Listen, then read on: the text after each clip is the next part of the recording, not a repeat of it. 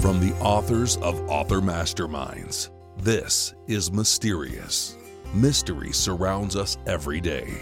Join us and listen to true stories of mystery, from human behavior to nature, and the physical environment to paranormal experiences. The stories are true, even if we can't explain them.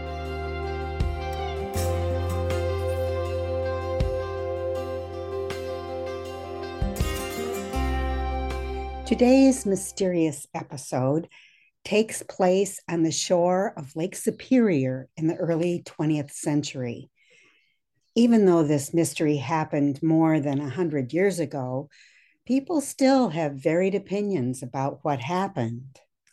After the body of Edward Morrison was found in the bottom of the U.S. lighthouse boat, stories began to flourish about what had happened and who was responsible, even before the facts were established.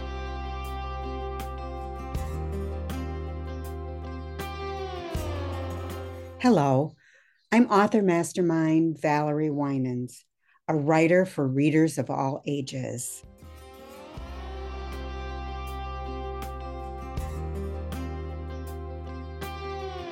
On June 12, 1908, a boat floating near the southern shore of Lake Superior aroused the curiosity of a couple of local hunters. They could see the broken mast of the yawl and the sail draped over the gunwale. They didn't see anyone in the boat, so they waited out to see what was happening. The men looked in the boat to find a body face down in the water.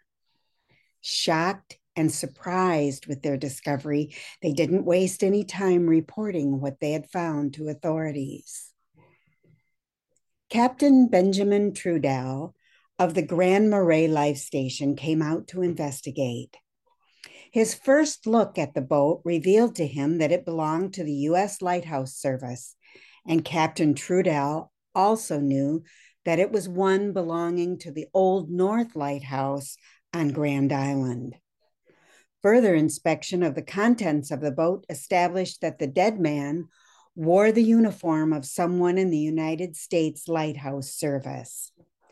Trudell knew the keeper at Old North Lighthouse, but when he lifted the man's head and looked at his face, he knew it was not George Genry.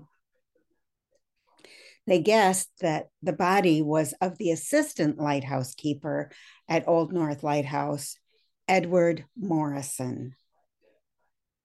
The coroner of Grand Marais, where the body was found, impaneled a jury and they determined the man died of exposure and from injuries unknown to all here. Edward Morrison was from Flint, Michigan, and had only worked for George Genry one month before his untimely death and discovery of his body in a lighthouse yawl 20 miles from his workstation. Timothy D was the keeper of the other lighthouse on Grand Island, referred to as the South Light. D reported that on June 13th, he heard from a local fisherman that the North Light was dark. The deputy sheriff of Alger County, along with some others, hiked up to the North Light and found no one there. Arriving at the North Light, Timothy D discovered that no one had operated the light in several days. He reported indicators show that the assistant keeper was in the workshop and on seeing Mr. Genry coming, took a wheelbarrow and went to the boathouse. Neither one of them returned to the light. The groceries Mr. Genry brought from town on June 6th and the coat he wore that day were found in the boathouse. What killed Edward Morrison? And where was George Genry? All of this was fodder for newspapers and the local gossip mill. The story went statewide with as many scenarios as creative writing journalists could conjure. Maybe the two lighthouse keepers were robbed and killed. Genry couldn't be found. Did he kill Morrison in a rage and then run to avoid the law? Genry's wife didn't seem concerned that he was missing. Did she know more than she was telling? A second autopsy was performed on Morrison, but the results of the second autopsy were also disputed. People wanted to believe there had been a murder, but the second verdict was also death from exposure. Newspapers in Detroit, Flint, and even New York were running stories sensationalizing the mystery on the south shore of Lake Superior.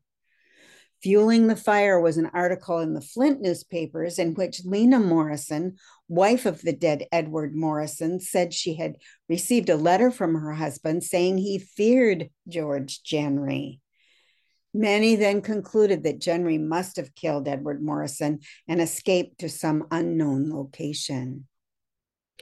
But then on July 17th, a body was found on Beaver Beach on Lake Superior. The coroner stated that the body had been on the beach for four or five days. It was decomposed, but was identified as George Genry by clothing and certain papers found on the body. Mrs. Genry identified the body, and George Genry was buried the next day due to the degree of decomposition. Shortly after the discovery and burial of the body, Mrs. Genry collected a life insurance policy on her husband which was more than three times his annual salary.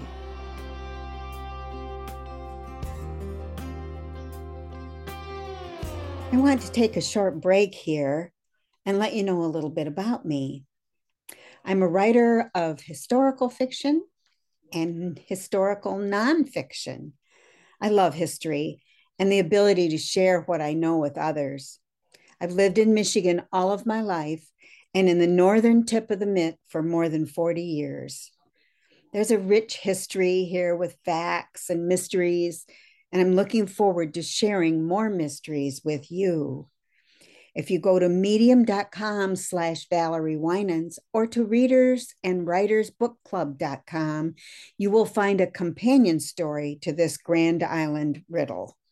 My books can be found at authormasterminds.com or go to my website, valeriewinans.com. Now back to our story.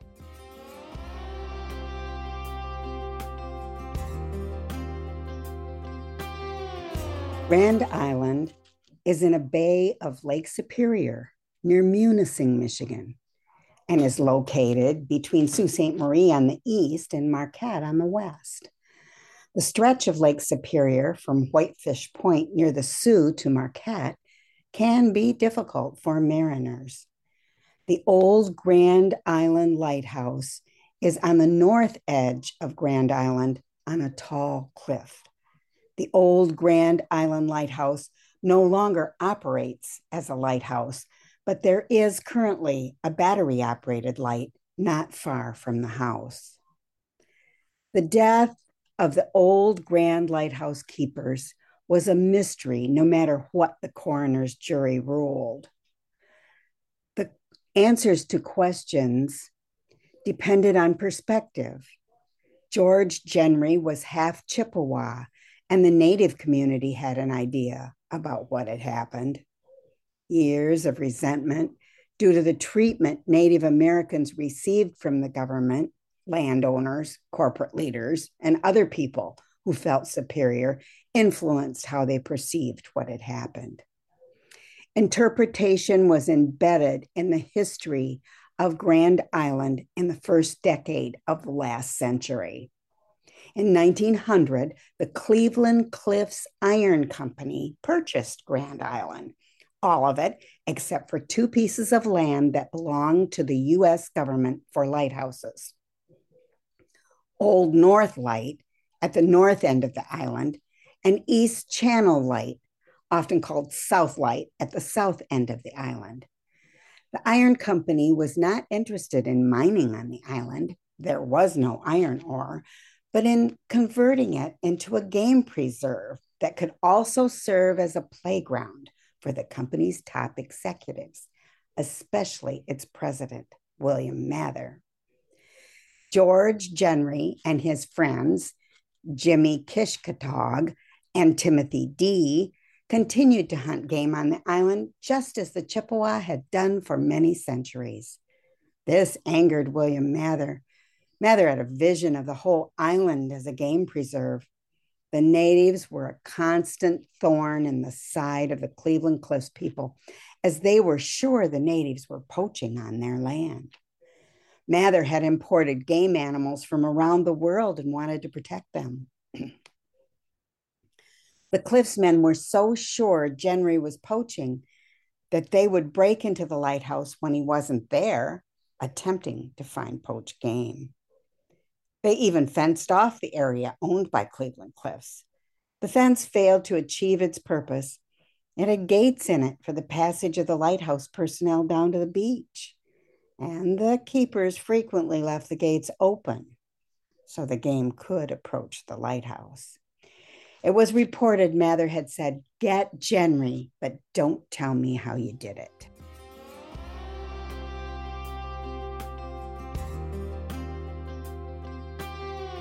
George Genry's children offer a likely scenario.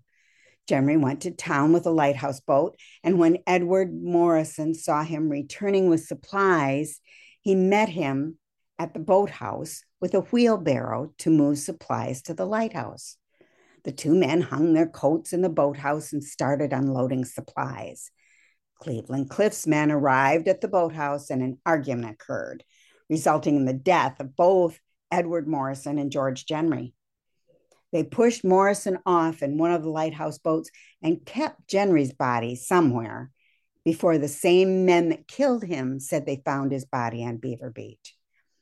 Cleveland Cliffs had such power and influence in the area the family of George Genry didn't dare accuse them for fear of retaliation.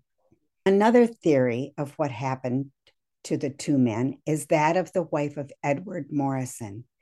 She was sure that George Genry had killed her husband because she received a letter from Edward, which she got after his death, saying he was afraid of George Genry. She believed the body found on Beaver Beach was not that of George Genry. Mrs. Morrison believed Genry had murdered Morrison and then ran off, possibly to Canada. Mrs. Morrison was not alone in this theory of what had happened. Many locals did not like George Genry and were ready to believe the worst about him. Due to prejudice and fu- fueled by newspaper stories, locals supported the story that George Genry, the town drunk, who was a brawler and difficult to work for lighthouse keeper, had murdered Morrison and then ran from authorities. Some local people said they saw George Genry in town at some local saloons after the disappearance of Edward Morrison. If true, it supports the story that Genry was involved in the murder of Morrison. It is true that Genry had an explosive temper and was difficult to work for, as he went through 12 assistants in the 15 years he was the lighthouse keeper. He would leave his assistants with all the responsibilities of keeping the light going all night long and then doing the upkeep of the light and house during the day while he was drinking and musing. As if there were not enough stories about what had happened to the two men, there were accounts printed in newspapers in Michigan and nearby states. Some of them gave false details in an effort to buoy up outrageous stories of murder and intrigue.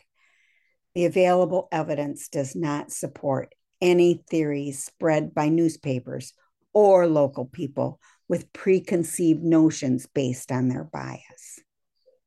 The idea that Cleveland Cliffs men killed both keepers and disposed of their bodies doesn't make sense.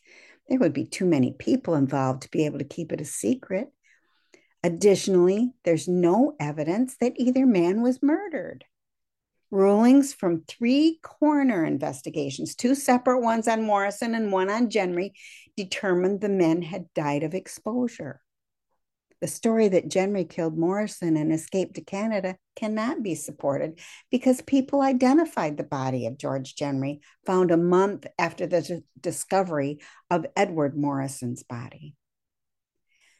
The inconvenient evidence of George Genry's body discovered on Beaver Beach cannot be easily discounted. Years after the event, people in Munising still maintain their own ideas of what occurred.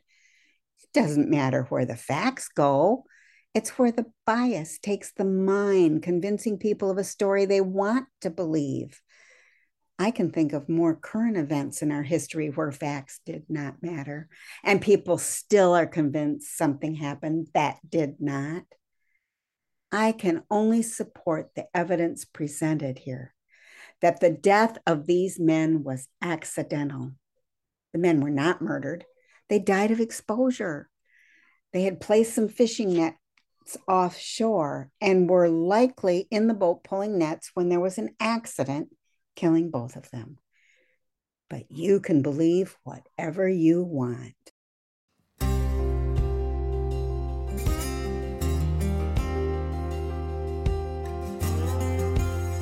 If you enjoyed this story, you will find a companion story at medium.com and at Readers and Writers Book Club in the content offerings under the name Grand Island Murders. Check out the show notes for the link to the book club and to the Author Mastermind's website. You will also find links to my books and website. Thank you for listening, and don't forget to subscribe to this podcast. We will be back soon with the next episode of Mysterious.